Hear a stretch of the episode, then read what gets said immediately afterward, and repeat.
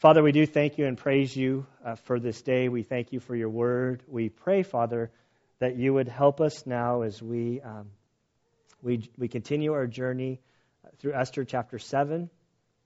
I, um, I pray, Father, that your Spirit would illuminate the meaning of the text, that your word would um, speak to each one of us. We all find ourselves in different places, different um, places in our in our journey, our walk with you. We're going through different struggles in our life, and so, Father, I pray that you, through your word, would would just uh, touch us personally. We we long uh, for your word.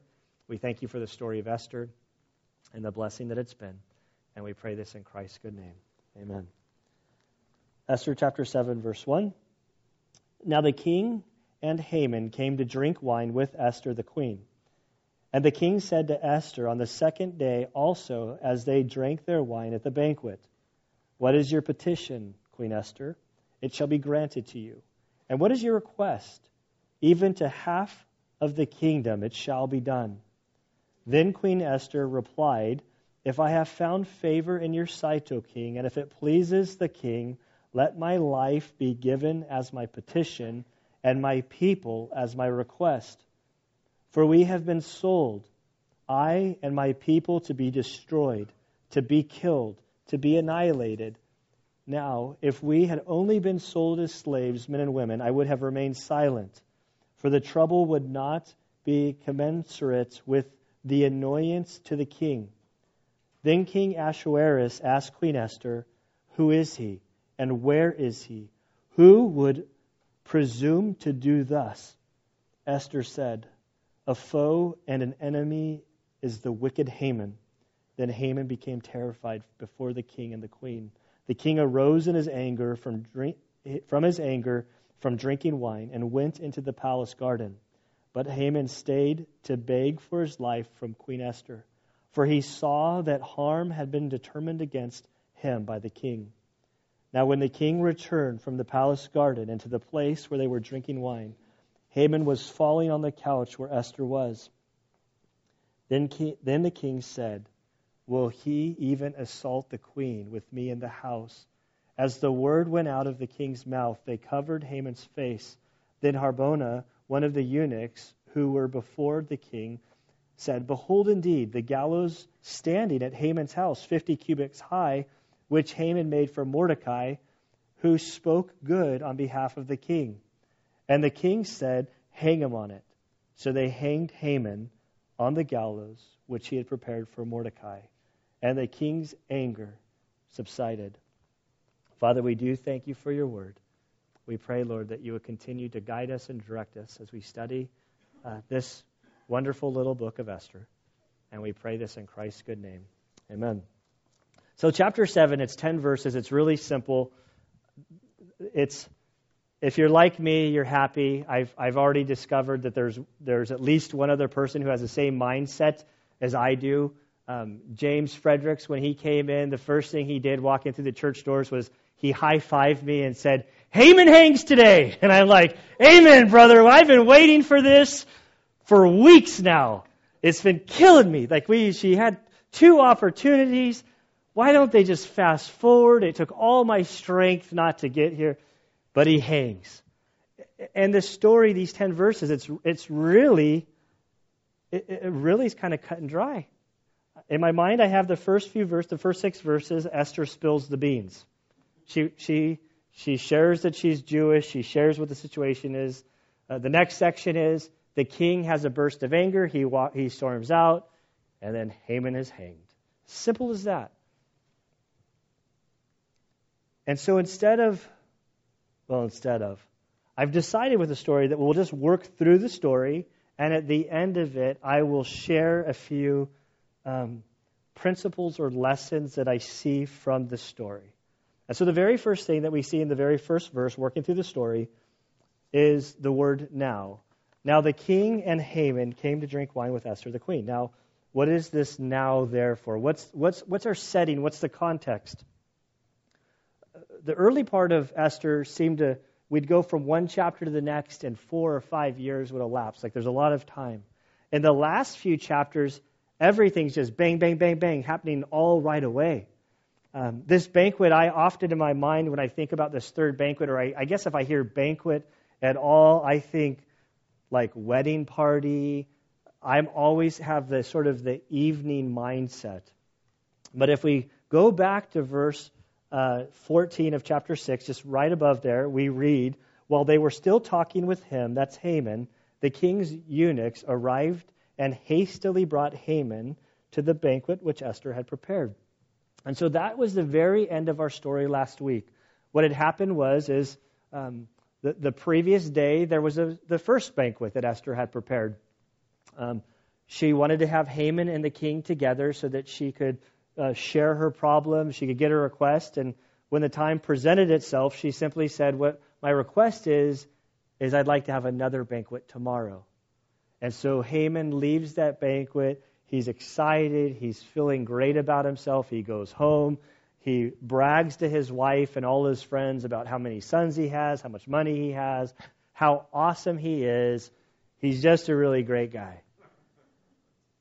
But as he leaves the palace, there's Mordecai, and that stinking Mordecai will not bow at him.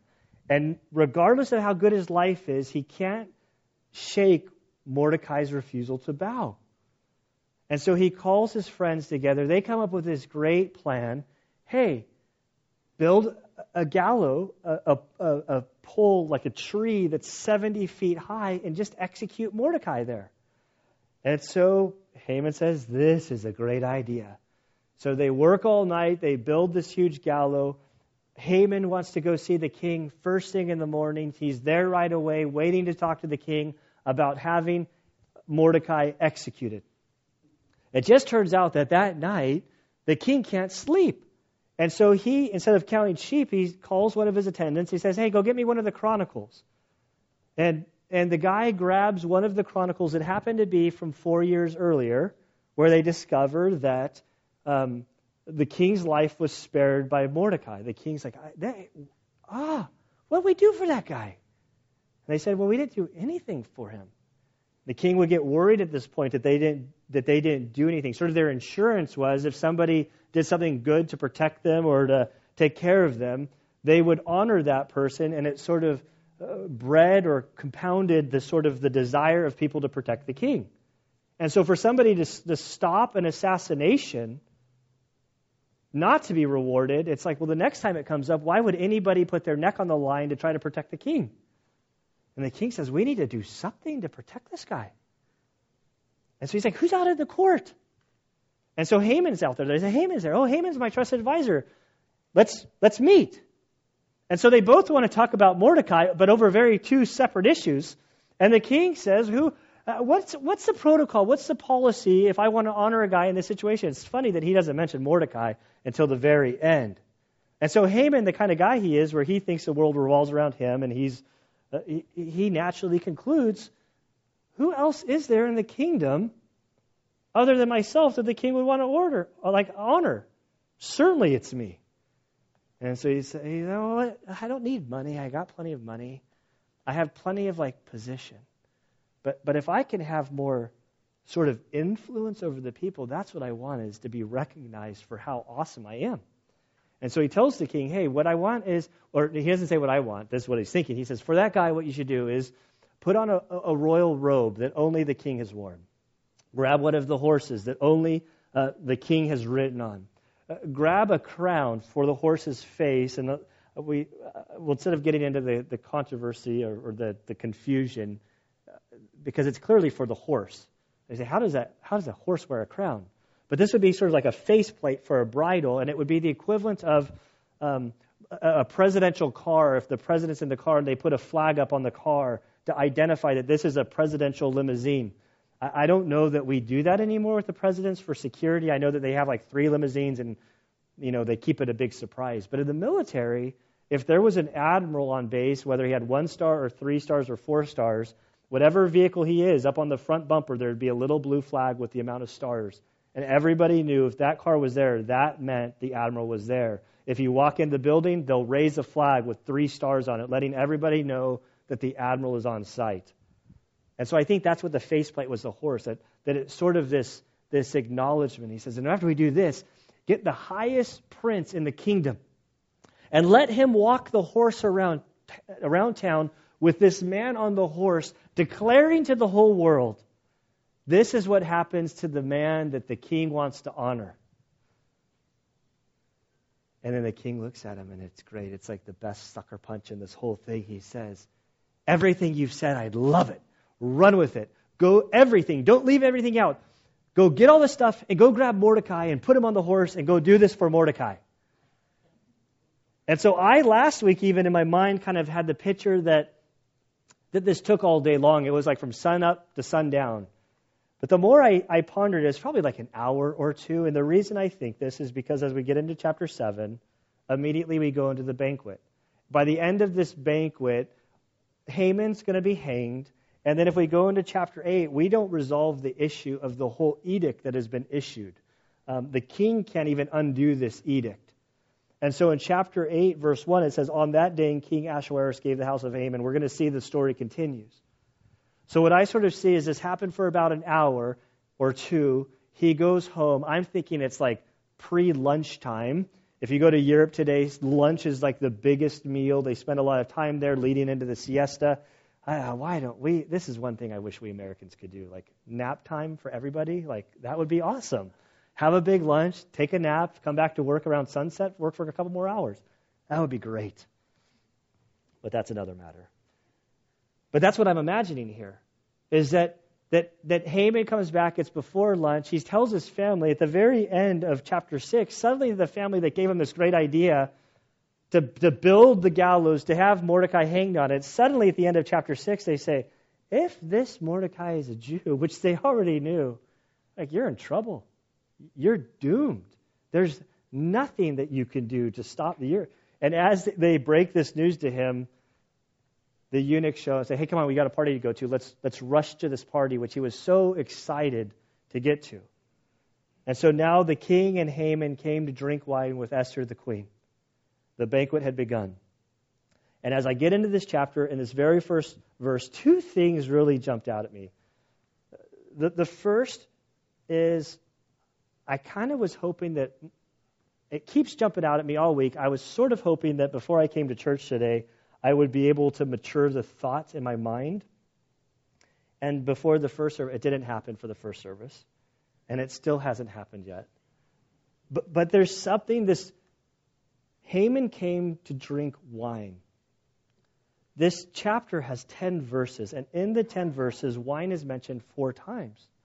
And I start thinking through Esther, and it just, wine and drinking is, is mentioned a lot. And I'm not a, um, I have a hard time with the word a, a, a tally, a teetotaler. That's not a word that we use anymore. Like I, a person who's like staunch, like, you know, there are Christians that say that Jesus didn't turn water into wine; he turned water into grape juice, or in, and that Christians under no circumstance should never, ever, ever, absolutely ever drink any sort of anything with alcohol, unless it's Nyquil. I don't think they have a problem with Nyquil, but I, but but and I'm not in that like I personally try, I don't drink. There's been a couple times where I have I've been I've been forced into a situation I've where I've where I've had a, something to drink. And I'm kind of thankful for it because it kind of removed my legalism that was developing in my heart over the last 10 years or 15 years. Like when I was in Spain, I took communion with wine, and you know I don't need to have a confessional right now, but but, but although I really don't drink, I, I, as a pastor, it's funny when I get to situations and there's drinking available. People kind of look at me. I'll never forget our trip to Israel. We were down at the Dead Sea, and we had a bunch, like a bunch of people from the church. And it was like at this hotel, it was like wine was sort of uh, complimentary with the buffet. Just go help yourself, much as you want. And they were kind of, they all had water, and they're all like everybody else in the whole like huge banquet hall. They're all like having glasses of wine. Nobody's drunk. They're just having a glass of wine. And they all keep looking at me, and I'm kind of getting this really uncomfortable feeling. And I'm like, guys, you know, I don't care if you have a glass of wine. Like, I, I could care less. Like, the Bible says drunkenness. Like, there's nothing about wine. And you could tell they all looked at me like, like oh, I forgot something. I'm going to go get there. Like, it was really sort of funny. Like, so, so the Bible doesn't necessarily like say that like having alcohol is wrong. There's all sorts of warnings about alcohol and drunkenness and sort of so there's this there's this sort of the tension. And, and in Esther, like it just is like drinking wine. It's not really like overt other stuff, but I, I, it's like the king was drinking wine after a few days. Then he has his, his previous queen like, hey, I want to show you in your nakedness before the boys with your crown on. I think that would be a great idea. That didn't really work out so well for, for him or her. And then we see all of these decisions that, like, and they were drinking, and then this horrible decision was sort of made. And it just, the whole idea of, see, and I haven't developed a thought yet. But, but the mention of wine throughout this book, I, I really want to go through and count how many times is it mentioned. And if you talk to, see, as I've been studying Esther and, and, and preaching through it, I'm really seeing from this book this wonderful picture of like God's sovereignty, his, his faithfulness to, to his promises, his word, his protection of the Jewish people through whom the Messiah would come. And so from this book, the Jews celebrate Purim. And so I've gone to a number of my Jewish friends and I say, you know, like, I have an understanding of what Esther is about, and I and I know how Jews celebrate Purim. But what, just you, you know, like I, I, I might have even said it, but like, hey, you as like a mediocre Jew, like, what's your understanding of like Purim? And they're like, oh, it's a big party. The kids get toys, and we dress up, and we get the noisemakers, we drown out the stuff. And the rabbi actually like encourages the guys to get drunk. Like it's the what? Like we're allowed. It's a drunken party. And I'm like, is there anything more? And they kind of like, is there, is there more, Esther? I'm like, yeah, like this is like God spared the Jewish people yet again. And it was, he's not mentioned and his saw, everything's in there. Now we just get drunk and throw a big party. It's great. I'm like, I'm like, well, even alcohol and Esther, I don't see this like, I mean, at the end, there's a big party. So there's something like, just notice as we go through this, just know, like, this word is like they were drinking four times. They, it's not that he came back to, to the queen and Haman. He went back to the spot where he was drinking. It, it just, I don't know. Maybe you guys will give me your answer later. And moving on, Gunner. The, the second word is queen. Esther's mentioned a bunch of times. Not a bunch of times. She's mentioned a handful of times in Esther. There are whole chapters where she's not mentioned at all. In this, in this chapter of 10 verses, the title queen is used six of the seven times that she's mentioned. And so in this chapter, suddenly she's like sort of risen to this place of, I mean, she's been the queen the whole time, but suddenly here, there, there seems to be this heightened awareness of that she is the queen, that there is authority. And it just jumps out at me that in this chapter, the word queen is used a bunch. And so here they are at the banquet. They're drinking. Haman's there. The king's there. This is the third event in which the king has said, well, let's get there, verse 2. And the king said to Esther on the second day, as they drank their wine at the banquet, What is your petition, Queen Esther? It shall be granted to you. And what is your request? Even to half the kingdom it shall be done. And if I allow myself to kind of stay in the immediate of the story. See, I know how the story ends. But if I just stop with his question without allowing my mind to go forward, my inside is like bursting. Like, I want to grab her and say, Tell him! This is the third time! He's going to get sick of asking you questions. He already asked you once. He asked you at the banquet. He asked you when you approached him and he didn't kill you. He said, What's your problem? What do you want? And you just said you want to have a banquet tonight and bring Haman. And then you had, he, he conceded. He, he brought her to that banquet. And then there at the end of the night, he says, I can see something bug, bugging you. You asked Haman to come. It wasn't just like you need time with me. It's like you want us both. What's, what's the issue? Up to half the kingdom. For the second time, he says that at the second banquet. And she says, Well, what I really want is to have another banquet tomorrow. And so I read this, and I'm thinking she's going to answer, and she's going to say, I want to have another banquet tomorrow. Like, I just think she wants to have a third banquet and a fourth banquet. And, and, but then there's relief in my soul in verse 3. She says, Then Queen Esther replied. And I love her humility, her posture, her poise, her her whole disposition just displays total and complete wisdom and discernment and the Spirit's leading. And she says, If I have found favor in your sight, O king, and if it pleases the king, hear the king three times and said, Anything you want, up to half the kingdom, whatever I can do for you, I'll do for you. And she says, If I found favor in my sight, if I was him, I'd be like, Of course you found favor in my sight. You're my queen. I chose you among all of the women. I chose you. This is the third time I've asked you, up to half the kingdom.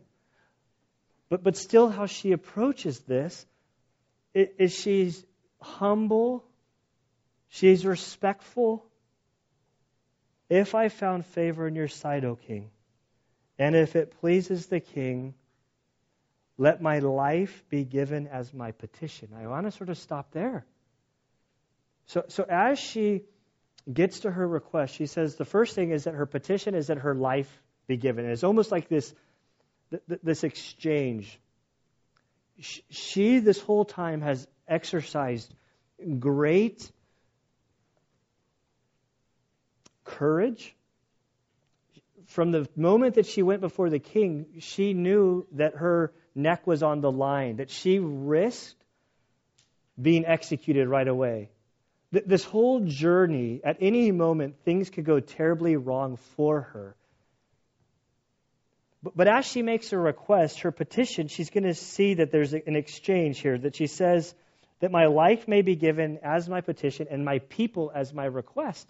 So there's sort of this I'm willing to give my life. My request is that my people would be spared even if it cost me my life. That there's something greater than her own self interest, that she wants her people to be spared. And she goes into verse 4 and she says, For we have been sold. And well, how, how, wait, how was she sold?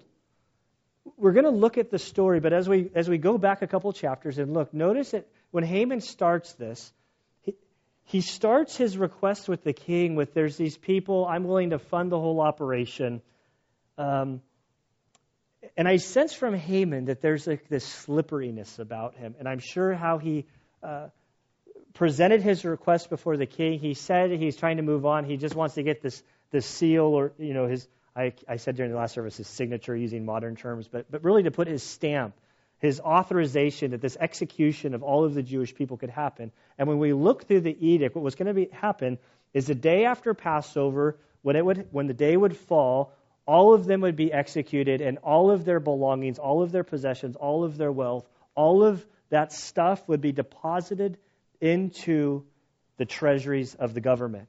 And so that's sort of the sale that she recognizes. Okay, we're still at verse 4.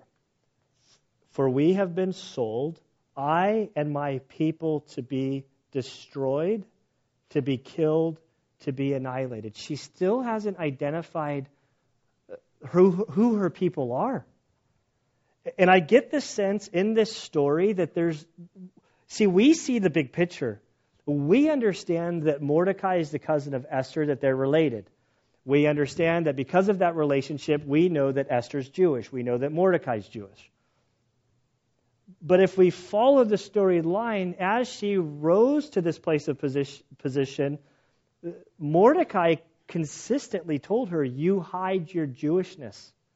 So while we know they're related, I'm not so sure that the king understands that Mordecai is the cousin of Esther, and I'm not so sure that Haman gets that the queen is, is related. They all know each other, but they don't know how the parts sort of fit together. It, it reminds me of back, it was, um, well, I know it was before Anna and I got married. We were not married at the time. But see, when I met Anna's family, I was traveling a lot. I met her in church. I kind of met a lot of her family independent of one another. And I liked her. I was kind of like, ooh, this is a nice girl. I got to kind of like, you know, work the magic so we end up married, which happened. And uh, and I try to embarrass her every now and again, or embarrass me is what it's really doing. And, and so then I knew I was leaving for deployment. But I really felt like God was calling me to like, to, to, get involved more to serve. I didn't know what it felt like, and the church had sort of take a spiritual gifts test, and you got to meet with a pastor. And so I did all this, and I met with Pastor John, who I'd known, and in talking with him, like part of our like beginning conversation, he's like, "Oh yeah, you know, I know you and Anna have been like hanging out, and uh, you know, I just really love my daughter a lot." And I was kind of like, "I, I like your daughter, huh?"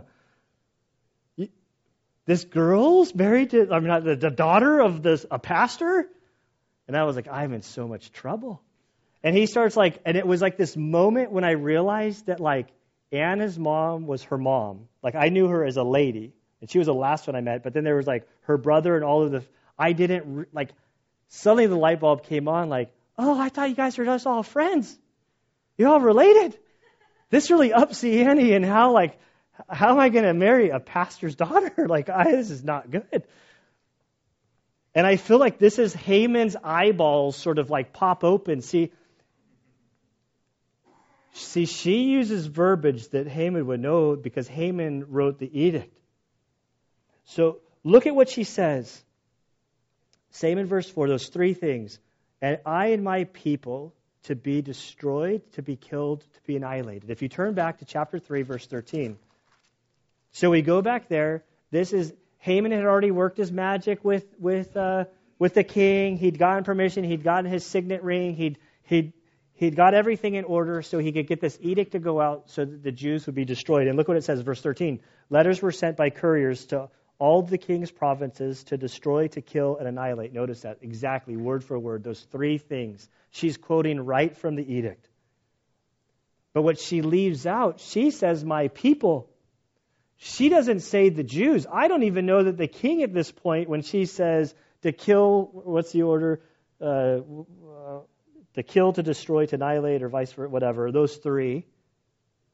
My people. I don't know that the king thinks, oh, they're Jews. See, now he didn't really have a bone to pick with the Jews. They were just people in his empire. Haman had bad blood. He was the Agagite that goes back to Saul. He had bad blood against the Jews. He knows exactly the Jews. And so when she says this, I can just say, oh no, the king is married to a Jewish woman. Who would have thunk that? I'm toast.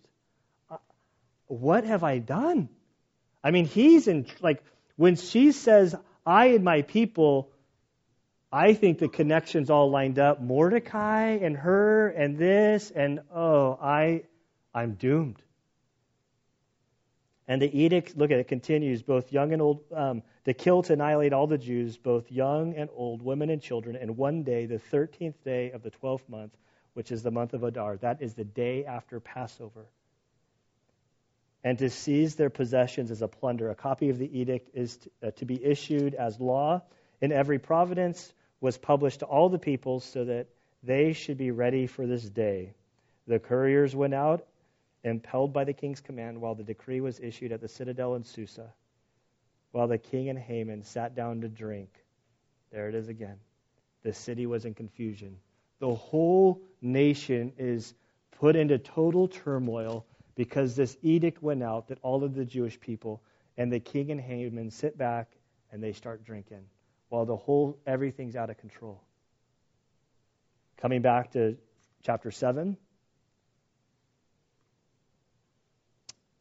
middle of verse 4 I and my people to be destroyed, to be killed, and to be annihilated. Now, if we had only been sold as slaves, men and women, I would have remained silent, for the trouble would not be commensurate with the annoyance to the king. She basically says, if we were just sold into slavery, ah, we're Jewish, we're used to that. No big deal. I wouldn't have troubled you over being sold into slavery. Like, your time is far too valuable to deal with something as small as for a whole people. But the issue, the issue, what's going on is all of us, a decree has been set for all of us to be executed. And only because of the magnitude of this am I even bothering you with this matter. And in verse 5, the king explodes after she spills the beans the king, then King Ahasuerus, asked Queen Esther, Who is he? And where is he?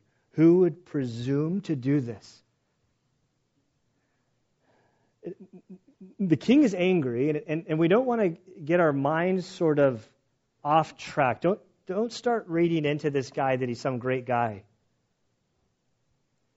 He's not upset that some people group is about, is about to be annihilated. I don't think that that's the issue at all. Like this, this is the guy that's policy was if somebody comes to my office and I didn't ask for them, just automatically take off, well, I don't know if they took off their heads, but kill them. And leave it to me to stop you. But I just want you to know, kill anybody that approaches me that I don't ask for. And if my queen doesn't come with me, I want to deal with her the same way. Like, this was a brutal man. And so I believe that from what I, my study is that the anger was sort of borne out as this attack was against the queen and her people. And so if there's an attack on the queen and her people, that's an attack on him and, and his kingdom. And so now he's furious, like, who is assaulting me? And he says, Who is this guy? And, as this story sort of unfolds, Queen Esther has already sort of, just by approaching the king, she put her life in jeopardy. Some have suggested that she's was too sort of cowardly. She lost her courage, and that's why she called for the second banquet. And then at the second banquet, that's why she called for the third banquet because she just didn't have the courage. I, uh, the more I study this and, and familiarize myself with these characters, I, I really believe that when Esther told Mordecai, if I perish, I perish, she, she was committed at that point. And now she's she's figuring out how to, for lack of a better term, like play her cards. Like, what's the best way to, to go about this? She's in a chess match. How do I handle this? And so, in this conversation, the third time when the king says, like I asked you before, the time before, what's bothering you? Uh, up to half the kingdom. What's, how can I help? And I believe as she speaks, she starts out very humble. She says, If I have found favor in your sight, O king, and if it pleases the king, let my life be given as my petition by the time the next word, and my people as my request, I believe at that point she crossed a line, uh, uh the, the point of no return. It's like a child, when I was a kid, that first time jumping off the high dive, and you make that first step, and you can't, like, you're flying the 10 feet through the air going, I wish I could have undone this, but I can't. Like, I'm like, I'm airborne now. She's now committed. And I believe that she, if she sought out, sought, like started out very soft spoken, I believe by this point, when the king says, Who did this? I just see her chest pounding. I see her shaking. I see her, I've got to let it all out. This is my case. This is my opportunity. This is the moment. And it doesn't say she was pointing at it, but I believe when she says, verse 6, she's standing and like pointing at Haman. A foe and an enemy is this wicked Haman. And this would have come as a total blow to the king. Haman was his trusted advisor. He was, uh, we saw in the reward that was given to Mordecai where, where he had said in verse 9 of chapter 6, and the horse to be handed over to the king's most noble princess. This is like the high, next to the king, the next guy other than the queen, the next male figure is Haman. And she just condemned Haman. The, the king knows what has to be done. He has to be killed. There, there's no wrestling match in the king's mind what has to be done. And in verse 7, he's furious. We see that the king arose in his anger from drinking wine and went into the, the palace garden. He steams off. And, and again, see, there's this like, you piece together the story. Anytime I mention God, since we've been through Esther, like I'm inserting into the text because God's not mentioned in my study here, like you first think that he's so upset that like he's that, that his good friend like betrayed him and he doesn't know how to handle it. I, it's clear by his reaction in the second part. But Haman stayed to beg for his life from Queen Esther. He knew that when she sold him out, I don't know if it's selling him out, but if she made the accusation, he knew capital punishment was due him. He could have chased the king out to try to beg from and plead with the king but he recognizes that his best play is with the queen. And so he stays back pleading for his life. And the king, I think, is not out there necessarily wrestling through do I kill this guy or not kill the guy? He's dead. But, but the issue is this is my right hand man. Three days ago, four days ago, whatever this is, he's issued multiple edicts. I've given him my ring to give this seal of approval that's as good as my word. And, and now I'm having him executed. This would be like the president who's his right hand man for all the laws and handling the affair, like the attorney general. Everything's going great. Then you wake up and read the paper and it says, "Oh, the president just had the had the attorney general executed." What, what, what, what happened? And I think that there's some sort of like political internal struggles. How am I going to handle this? Like, how how is this going to play? And I don't think that there's a guy who thinks well for himself. He's a guy who followed other people's advice all the time. And so he's out there, he's out there thinking, while that's happening, Haman is groveling. Uh, Haman stayed to beg for his life from, the queen, from Queen Esther, for he saw that harm had been determined against him by the king. Now, when the king returned from the palace garden in the place where they were drinking wine, Haman was falling on the couch where Esther was. So you have this picture. The king's angry, he returns. There's Haman falling at the foot, uh, couch. These banquets they would recline, very Eastern, very casual in how they eat. If you, you know, if you go to a Thai restaurant or something, you eat on the floor. It's a relaxed setting. It's so she. So, this would be like a, a a long event, and so now he's like like at her feet, begging, pleading, whatever, and the king walks in. And I believe at this point, the king finds his answer of how he's going to play this politically. See, up to this point, some said, well, he was executed because he touched the queen. Well, if that was the case, these guys are already standing by. The executioners would have responded even in the king's absence. But as the king comes in, he says, Will he even assault the queen with me in the house? And there's this picture. Some, I believe, translations use that word assault as the word to molest. Sort of like there's this, he's taken hold of her, he's, he, which isn't what he's doing. If we remember the story about um, uh, Joseph and the amazing Technicolor Dreamcoat, you know, the, I got to get the song right. There's the story of, don't tell me, Potiphar's wife wasn't the queen. She's trying to make the moves on Joseph. And what's he do? He like tries to get out of the situation. He flees, but his coat is there. And she says, Oh, he tried to do this. I fought him off and he fled. And so then he was basically thrown into, into jail. And so the king, I think, comes in and he's like, Haman just received the death penalty. I don't think he's trying to rape or molest Queen Esther. He's pleading for his life. But the king, as he says this, making you would have the audacity to assault my wife right here in my palace when I'm here.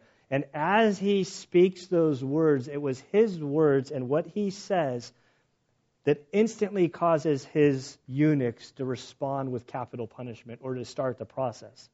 It says, As the word went out from the king's mouth, they covered his face. So they immediately, when the king makes this accusation, that you would assault my wife here well, there's the front lines. Haman assaulted the queen and was put to death last night. That's the headlines tomorrow morning. I mean, back then. And I, the printing press wasn't there, so this is just you know, modernizing it.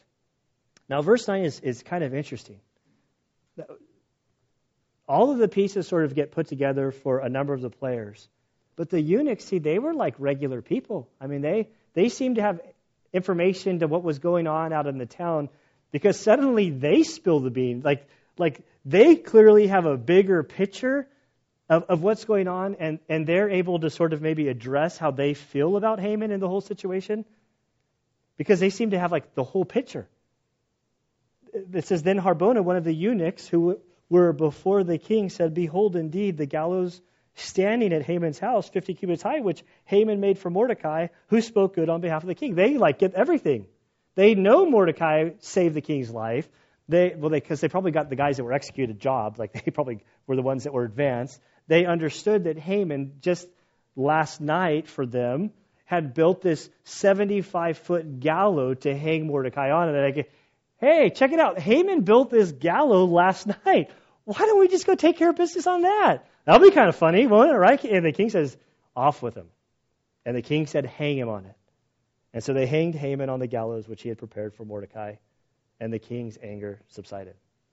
Eh, the king's good again. There's a threat. He did this. Hey, he's off with him. The problem's not solved because still we have this edict. The, the, the king can't just say, hey, uh, strike that from the record. Let's cancel that edict. If you remember with Daniel, when he was sort of like uh, tricked and the king made the, the thing where he had to be thrown into the lion's den, the king finally gets wind of it. He can't do anything. He sits outside all night hoping that nothing happened because he who signed or stamped the edict doesn't have the authority to break his own command. And so now this edict, the Jews are still in trouble, but that's going to sort of develop. And so in this story, some of the like as I'm like like these ten verses, she spills the beans. King gets angry. Haman is hanged. Woohoo! Finally. There's three things that sort of jump out at to me from this portion of the story that I've been thinking of, and I'm not saying they're like they're not they're definitely like the main the plain things are the main things and the main things are the plain things. This is a very plain story.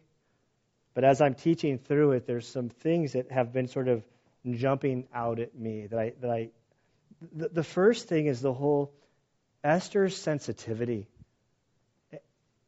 and for us who are Christians, like I really think that there's a lesson here for us to become more sensitive. And, and, and when I say sensitive, don't I'm not talking about when you're out with your non-Christian friends and they're cussing and they say, "Oh, sorry, I didn't mean to offend you." It's like, dude, I'm not offended. Like I, you cussing, that's you're not. You're like that's your deal. That's not my deal. Like I, I've, I was in the Navy. I've heard a few words. Before. Like it's not like I'm not. I'm not talking that we need to be more so easily offended over everything that anybody does that it's like, oh, that's so offensive. How can you say that? No, like, we need to kind of toughen up in some areas. But, but by sensitivity, I mean sort of sensitivity to the Spirit. That here, Esther, I believe, as she entered into this, where I would be prone to, to just, you, you make your approach to the king, I would just splurt out everything that's on my mind.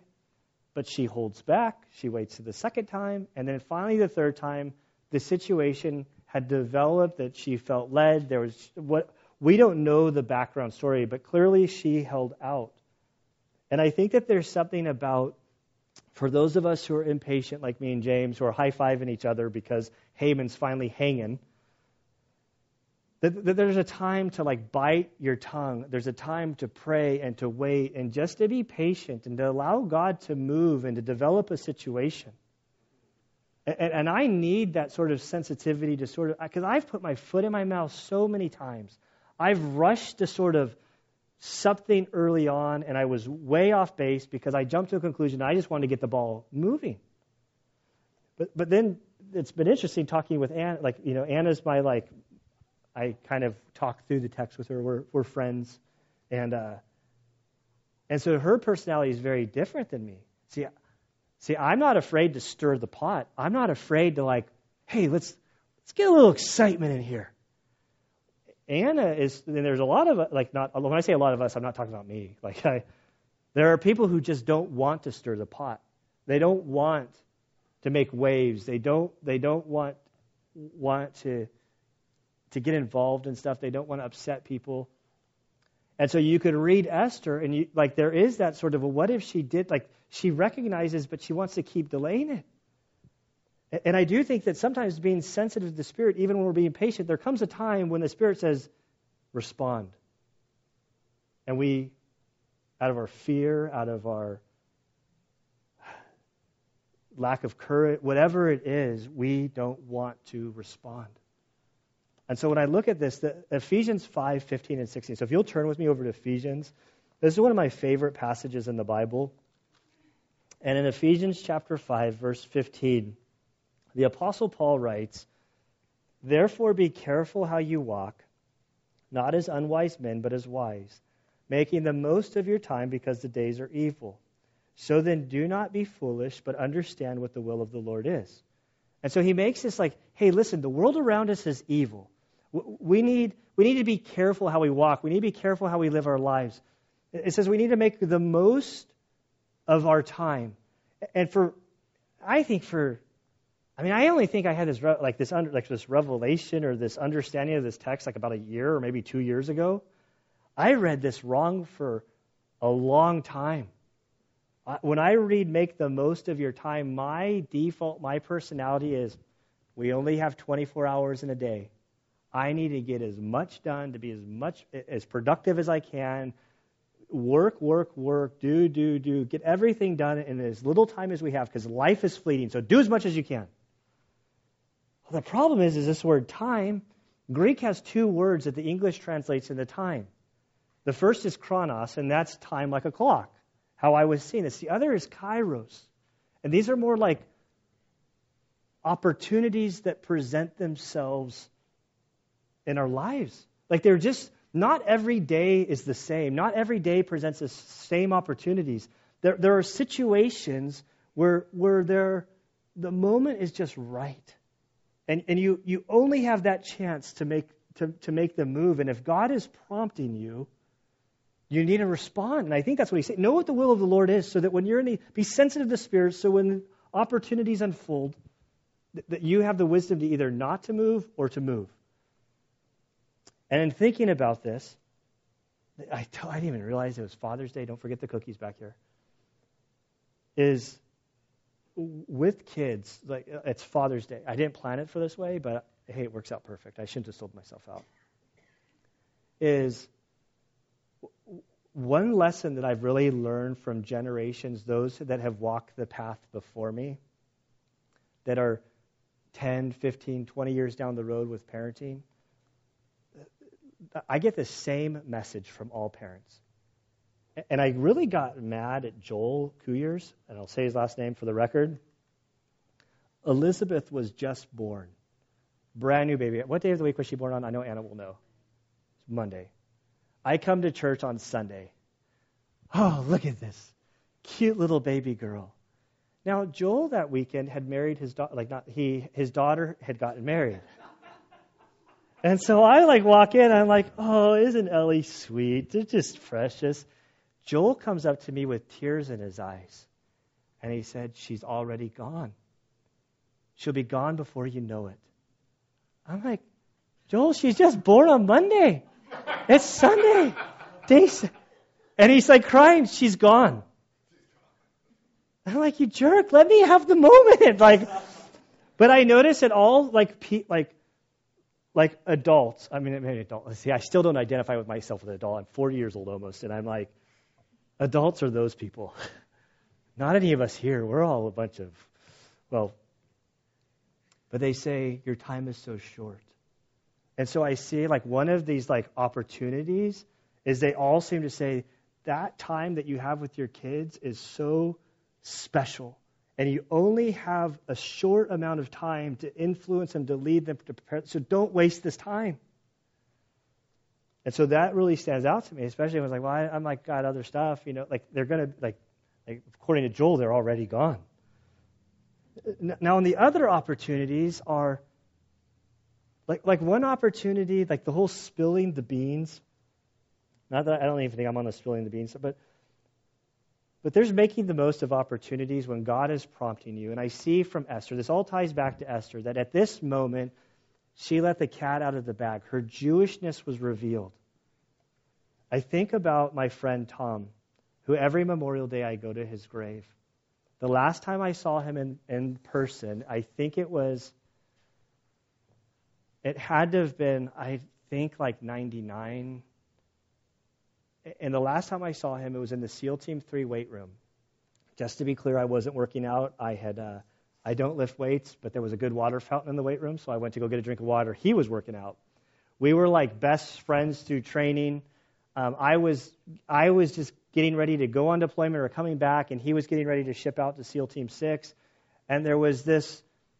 We stopped and went, hey, how you doing? How's life? How's the, what's going on? And and he was sharing with me how he's, you know, he was there working out, getting ready to go to Green Team, and and I just, I had become a Christian. I had been a Christian for like maybe six months or, or maybe a couple years, but we hadn't seen each other. And I was so convicted that I was supposed to share with him that I had become a Christian and to share with, and I remember having this, like I'm talking to him and I'm having this argument with God. God saying, share with him about what's happened to you. And I remember saying to God, like, God, you don't know Tom. Like, you don't know, like, what he's kind of, I mean, God knew Tom.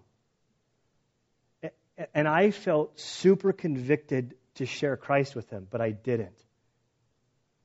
And, and that was an opportunity that I'll never like I there's no evidence that he heard the gospel that there's no, and it, it it sits with me.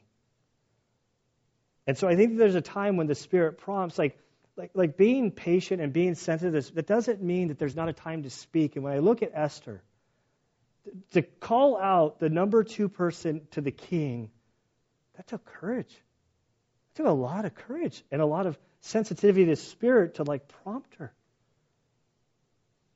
And so the whole spilling the beans, the standing with Christ, there's a couple things. I got to go to the t shirt here. We have t shirts for VBS. And I realized as I was like thinking about this, I'm like, hey, this is the theme of VBS. So the front of the shirt, it says, discover, dis- decide, and defend. Little website on the back, and a Bible verse. And so when I started thinking about Esther spilling the beans, she identified herself with God's people at that point, that she made this proclamation. That I was a Christian for many years, and I've talked to a lot of people that say, well, I'm a Christian, but I believe that's just between God and me, and we don't really advertise it, and we don't really, we're, not in community. And I think that there's a time to stand with Christ. Now, I say that with that, that we have a church, and this church, I don't care. I mean, I, I do care. I care if you're a Christian or not but I don't care if you're not a Christian and you attend the church. I want non believers to feel welcomed here, that they can take time. I don't do altar calls. I, I don't say, hey, every week, hey, if this is a decision, come forward. I, I don't do that. And it's not accidental. It's, I want people to, to, to take time to ponder, to wrestle. Uh, you don't just run off and get married to somebody. Making a commitment to Christ is, is, is that's a big commitment. And I want people to take the time to investigate, to study, to research. And I want to welcome people who are here that aren't necessarily believers, that they would wrestle with the things of the gospel, that they would, they, they would really think through things, because that decision is a big decision. And I know some people would say, well, you never know, you might die. And I don't know. I might die on the way home from church today. It could happen. I mean, it totally could. But the reality is, is most of us we have time. And so I think that there's a, a decision is needed, but we need to wrestle through things. And, and I don't know what Esther was going through, but we know years went by before she identified and took this stand for God, before she spilled the beans uh, before the king. But, but there is a time for a decision. She crossed that line. And in the Christian life, I don't see I, I don't see the walking the aisle as, as one of the things in scriptures, but what do I, I see in the scriptures for the second point of deciding is I see baptism. That baptism is the Christian's proclamation that they identify with Christ, that they're walking with Him. It's a symbol. Am I still married? You know, the wedding ring coming off doesn't unmarry me. I'm not now married. It's a symbol. The baptism doesn't save you. But what baptism does is it's this public sort of identification with Christ. I struggled with baptism as a as I my, it's my pride. I'd become a Christian in 96. As I grew in my relationship with Christ and studying the scriptures, by the time like 2000, uh, well, I would say somewhere in the 2000 range, I started to recognize, like, man, people get baptized after they have faith. And I, and, and I, I was wrestling with, I need to be baptized. But then I have this picture of when I was a little kid in the Catholic Church and the priest was holding me and I know it was my baptism and and and so then I started going, you know, now a couple I've been a Christian for a couple of years now. That seems so elementary and like taking a step backwards. And I don't want to lose ground by getting baptized. So I'll just sort of in my mind, even though I wasn't a believer in this picture, I know that I was baptized then. But then the conviction started like really rubbing me like bad. And so I remember one night I was on a dive. We were walking, we were walking into the water at like 10 o'clock at night. into the San Diego Bay. My swim buddy was tied to me six feet away, and I basically just dunked myself in the water and I baptized myself. He's like, hey, what happened? Did you trip or something? I'm like, no, no, no, I just baptized myself. Don't worry about it. He's like, whatever, dude, you're weird. like, come on. And, and so then I like met Anna, and we started like I think the church was going to do a baptism, and Anna and I weren't married, and she started really like it really ticked me off that she like was really kind of like challenging my baptism. But I really liked her. But then I like so God used her to really kind of convict me. And so I was in Denver and I was running this marathon, the Jesus Run Marathon. I died at 20, mile 20. I picked myself up, met this guy, Bud. Bud was a pastor. I'm friends with him now on Facebook. He was a pastor from Georgia. We start running. I'm like, hey, man, there's a lake at the end of this. You might, Uh, I got a situation back at home. I think I need to get baptized. Will you baptize me at the end? He's like, yeah, that'd be great. I'm like, we'll just keep running. And you just dunk me at the very end. We'll, no big deal. We'll just do it. We get to the end of the race. He's like, what hotel are you staying at? I'm like, I'm staying at the Marriott or whatever it was. And he's like, I'm staying at that same hotel. How about we meet at the pool at like 5 o'clock? I'm like, there'll be people there. He's like, exactly. I'm like, oh, it's a public thing. It's a baptism is you declaring to the world, I now identify with Christ. And so there I was baptized in the Marriott with a kid swimming and screaming. It was like the most embarrassing thing I'd ever done. Like it was bad. So there I was, and I got dunked. But then I had peace afterwards. And so I think that this is the whole deciding. And, and we as Christians, we need to figure out what does deciding mean. There's, there's this tension. There's like, we're in the world, not of the world. We're, we're, to, we're to be holy and set apart. And so somewhere in the middle, we, based on convictions, we need to make a stand. And this is what I like, the whole defend this verse on the back, 1 Peter 3.15. I'll just read it to you it says, But honor the Messiah as Lord in your hearts. Always be ready to give a defense to anyone who asks you for a reason for the hope that lies within you. And so the idea is that if you're a Christian and you're living your life, your life will look different to those that don't know Christ and they will ask. And then we're supposed to respond. I don't know what the policy is on everybody likes free T-shirts, and I don't know what what the policy is on doing this in church, but I decided to do it. So I'm going to turn around, I'm going to chuck it. Oh, I, went, I was trying to avoid Larry, and it like went right to him. Free T-shirt in church, you know.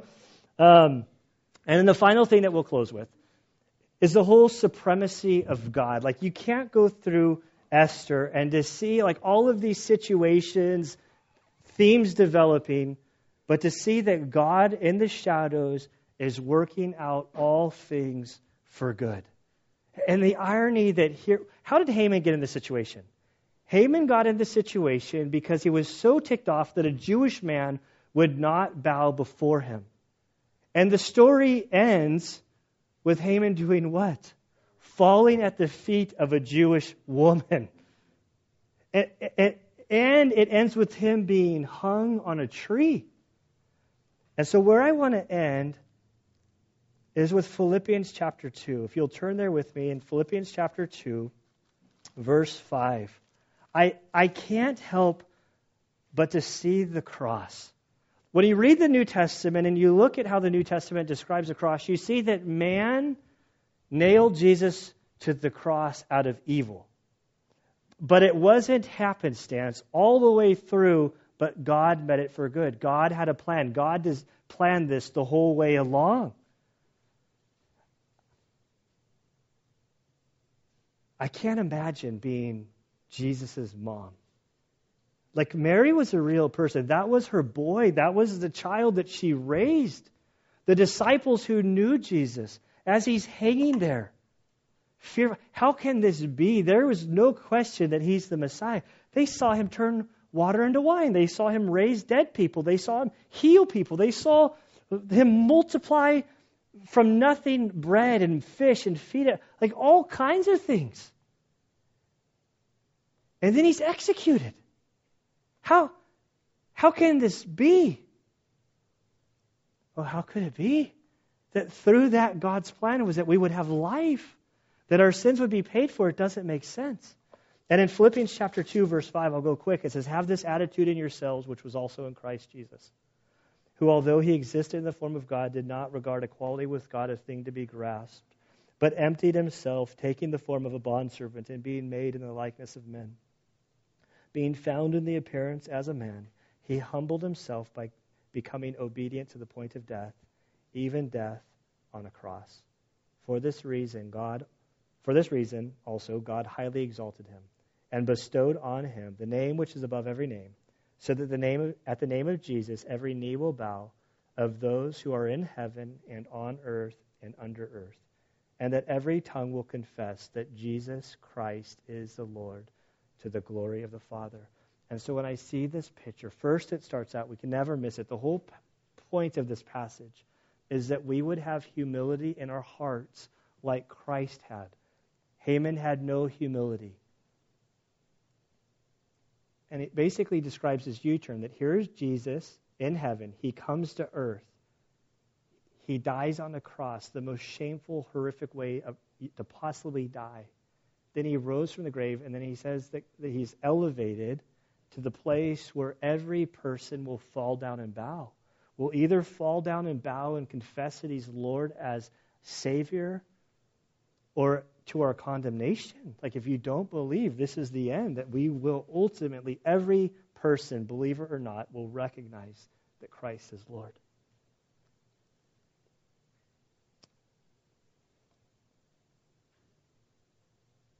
And there's this whole theme of trust.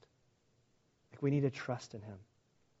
And so, Father, we all have different circumstances in our life. Lord, we might be in seasons of difficulty or joy. And Lord, there's circumstances at times when we can't see how in the world you're working or what you're doing. But Father, we pray that as Esther was so sensitive to your leading, we pray that you would give us the same sort of sensitivity to your leading, that we would clearly be able to hear and identify your voice and in difficult times and good times that we would respond to your voice. Father, we pray, uh, Lord, if there are people who don't know you as Savior, we pray that you would help them to connect the dots that they need to where they could place their faith in you. And for those of us who've trusted, Lord, I pray that you would help us to fully trust, that we would continue in our trust and our belief with you. We thank you, Lord. You're so good to us, and we pray this in Christ's good name. Amen.